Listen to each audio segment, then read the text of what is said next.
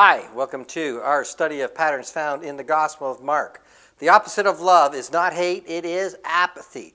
Apathy, a lack of interest, a lack of concern, a lack of enthusiasm for the important things, such as Word of God.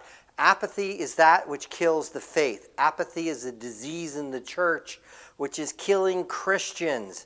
That's what Mark chapter 13 is all about apathy. It's warning about it.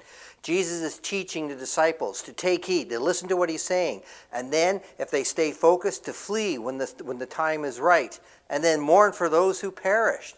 And then he finishes it off by giving us the wise response, and that is be on the alert. He's talking to us concerning the judgment day key verse in Mark chapter 13. This is what you need to circle.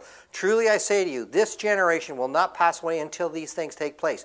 This generation is referring to the Christians in his presence. He's talking to these people. He's not talking about a Jewish race that hasn't ended yet. He's talking about that period of time. That's what you got to focus in on. So everything prior to verse 30 has happened to that generation.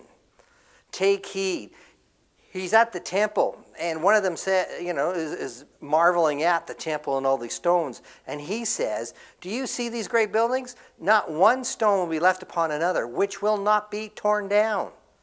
He's talking about the destruction of Jerusalem in 70 AD when the temple gets destroyed. And then they get him up on the Mount of Olives and say, Tell us, when will these things be? What will be the sign when all these things are going to be fulfilled? What things? The things of the destruction of the temple. That's what the chapter is about. So what does he do? Take heed, blepo. Pay attention to. He uses this word four other times, three other times in this chapter. Pay attention to what I'm about to teach you, not the events. Too many people today are so into the events. It doesn't apply to us. It was for back then. He goes on to talk about wars, rumors of wars, earthquakes, famines, delivered, flogged, killed, betrayed. These are nothing to focus on. What do you need to focus on? Verse 10 The gospel must first be preached to all the nations. You got to ignore those physical things. You got to ignore people might even kill you you got to focus on the gospel has to be preached. They focused and they accomplished what they were told to do. Colossians 1.23 the gospel which you have heard which was proclaimed in all creation under heaven they succeeded in what jesus called them to accomplish because they were paying attention. You'll be hated by all because of my name but the one who endures to the end he will be saved. Well guess what? These guys, to the end of their lives, continued to stay focused, which the time frame of Acts was 33 to 63. The, the sign of the times is going to be uh, in 66 AD when he's telling them that they need to flee. What will be the sign? Verse 14. When you see the abomination of desolation standing where it should not be, let the reader understand then that those who are in Judea must flee to the mountains. Okay, this is not referring to end of the world. This is referring to the Romans coming down because they have to flee to Judea. When, on Judgment Day, there's no place to run. Absolutely not. So, what happened in 66 AD? Well, the procurator, Florus, instigated the riots. The first procurator was Felix. He accepted bribes from innocent people. Then there was Festus. He accepted bribes from guilty people. Then there was Florus. He was the criminal type. He was doing all the crimes. That's what instigated the riot. So much so that they quit paying taxes. So he went into Jerusalem and he went into the temple and took what he felt that they owed the Roman government for taxes. And in so doing, he killed approximately 6,000 Jews. This created a bigger riot to the point where the next day they took Fort Antonio, which belongs, which is right beside the temple, belongs to the Romans. It fell. Then all the Romans got out of Jerusalem, inclu- including King Agrippa and Bernice, because the, the, the Jews were going crazy. And so the Romans are kicked out of Jerusalem. Cestius Gallus, the legate of Syria, he hears about this trouble. He comes down with the 12th legion and he takes Jerusalem without a problem. They go down through Galilee, getting uh, the riots put under control, and goes right into Jerusalem, and he camps just outside the temple for eight days. He can't get into the temple, but he's outside the temple for eight days. And then he leaves for no reason. And as him and the 12th Legion leave, the Jews think this is a sign. They start attacking them, killing about 6,000 Romans, getting their Aquila, which is their eagle on a staff, which is like losing the flag. It's an embarrassing defeat. And he goes back up to Syria. This, 66 AD, this incident is the sign. When you see the Romans coming down, the abomination of desolation, get out of Jerusalem, get out of Judea. This is the beginning of the Jewish war with the Romans, which started in 66 and ended in 73. For those days will be uh, tribulation such as has not occurred since the beginning of creation, which God created, until now, nor ever, nor and never will.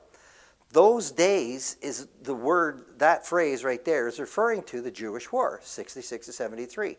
The word tribulation does not. Tribulation just means distress. Okay? When Cestius Gallus left Jerusalem, it fulfilled verse 20 of Mark chapter 13. Unless the Lord had shortened the days, no life would have been saved. But for the sake of the elect whom he chose, he shortened the days. He, for some reason, he got Gallus out of there, which gave the, the Christians that much more time to get out of Jerusalem and to get out of Judea. That's what you need to see. That's when the Christians fled. That was a tribulation, a time of distress for the Christians. But look what Jesus is saying Take heed, behold, I have told you everything in advance. Now, this is in 33.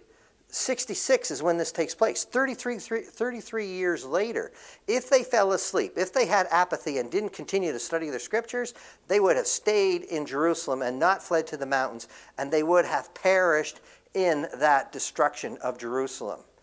That's the thing that you need to see. You got to take heed, continue to stay focused, which takes us into point number three, which is the mourning period. You see, but in those days, after that tribulation, what tribulation? The destruction of Jerusalem? No, no, no, no. After that tribulation, that distress of 66 AD, when the Christians had to flee, that was stressful for the Christians, especially with the ones that had children. After that, what happened? Well, in 67 to 68, Nero sends Vespasian in. He invades Galilee with four legions. The Romans are really upset. They're not going to mess around. It takes them two years to totally put the riots down in, in Galilee. Then he gets called and he's appointed emperor. His son then takes over, Titus, and he destroys Jerusalem in the time of 69 to 70, two years. That's when the temple gets destroyed. Titus goes back up to Rome, leaving one legion who takes Masada, which is simply a mountaintop, and, he go, and they go in and wipe them out. And that's the end, 66 to 73, of the Jewish war. And it is a time of mourning because of all those that died. The sun will become darkened, and the moon will not give its light. The stars will be falling from heaven, and the powers that are in the, in the heavens will be shaken. That's apocalyptic language. That the Word of God's not going to get out. Well, why not? Well, the Christians are gone, right? And it's going to be a horrible period in time for the Jews. Then they will see, perceive, the Son of Man coming in the clouds with great power and glory. That's Jesus bringing. They will perceive. When, when they flee in 66, then in 67, when they see those four legions showing up, they know that that is Christ bringing those guys. How do we understand this apocalyptic language? Old Testament. Isaiah 19:1, the oracle concerning Egypt, behold, the Lord is riding on a swift cloud about to come to Egypt. The, God brings the Assyrians down to punish the Egyptians.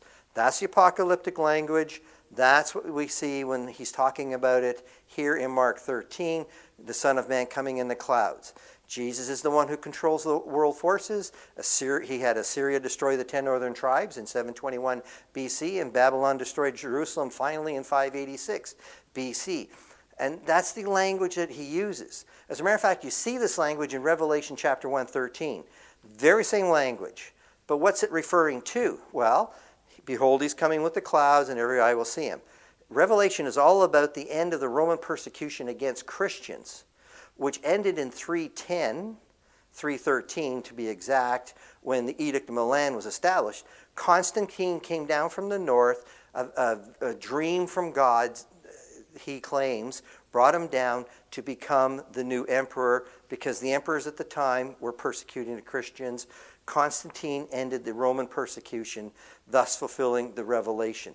That's how, what he's using there in Revelation 1:13. It doesn't have to refer to the same event. It is apocalyptic language. It means God's going to bring in a force to punish a force. That's how you need to interpret it. Okay, back to this section here. And then he will send forth his angels, verse 27, and they will gather his elect. Well, the word angels, we're not talking about Judgment Day, okay? The word angels is the word messenger. So you've got to look at it in the context. Who are the messengers? Christians. When they see the Romans coming, they're leaving Judea and they're taking the message and they're spreading that gospel message to all the world, to the farthest ends of the earth. Now, learn from the parable of the fig tree. When you see these things happening, recognize He is right at the door. Keep your eyes open. And when you see that sign, get out of town because if you don't, you're going to be killed. That's why there's this section of mourning. It's for the Christians who had apathy, who didn't flee Jerusalem and Judea when everybody else did because they were sound asleep when it came to understanding the scriptures. It was for the Christians to mourn for, for their family, whom they couldn't convince to become Christians. And now it was time to get out. It was time because God was putting an end to the Jewish religion, thus establishing Christianity as the only acceptable religion in this day and age. Verse 30 Truly I say to you, this generation will not pass away until all these things play, take place. If they didn't take heed, they perished. Apathy always kills. That's the first section of this. Now, what's the wise response? The wise response, he's saying, is be on the alert. Now we're talking about Judgment Day. That's where we need to get focused. Heaven and earth will pass away, but my words will not pass away. But of that day and hour, no one will know, not even the angels in heaven, nor the Son, but the Father alone. So now, what's he really talking about here? He's talking about the end of the world, and there is no signs. There were signs that they could see that something was coming down the road, the end of Judaism. There was a sign that made them flee. But for us, there is no signs, but we're still told to be on the alert. So he gives us this little parable here. Take heed, keep awake. You do not know when the time will come.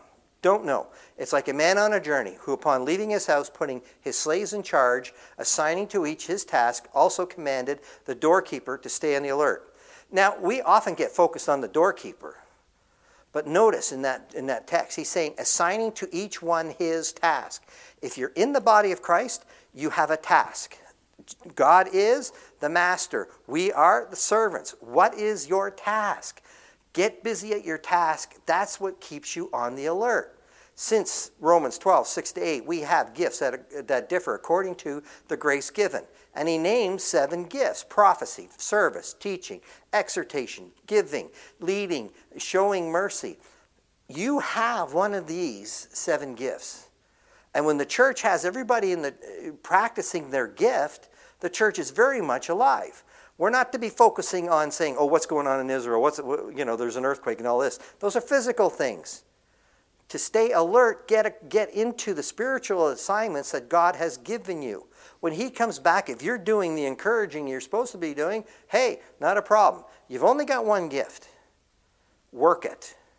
And don't worry about those other gifts. That's the responsibility of other people. Understand what your responsibility is. Therefore, be on the alert. You do not know when the master is coming, whether in the evening, midnight, rooster crows in the morning, in case he should come suddenly and find you what? Asleep. Not doing the task. That's Mark 13, apathy. Wise response is to be on the alert. The question is, are you alert? To be alert is to be doing your task.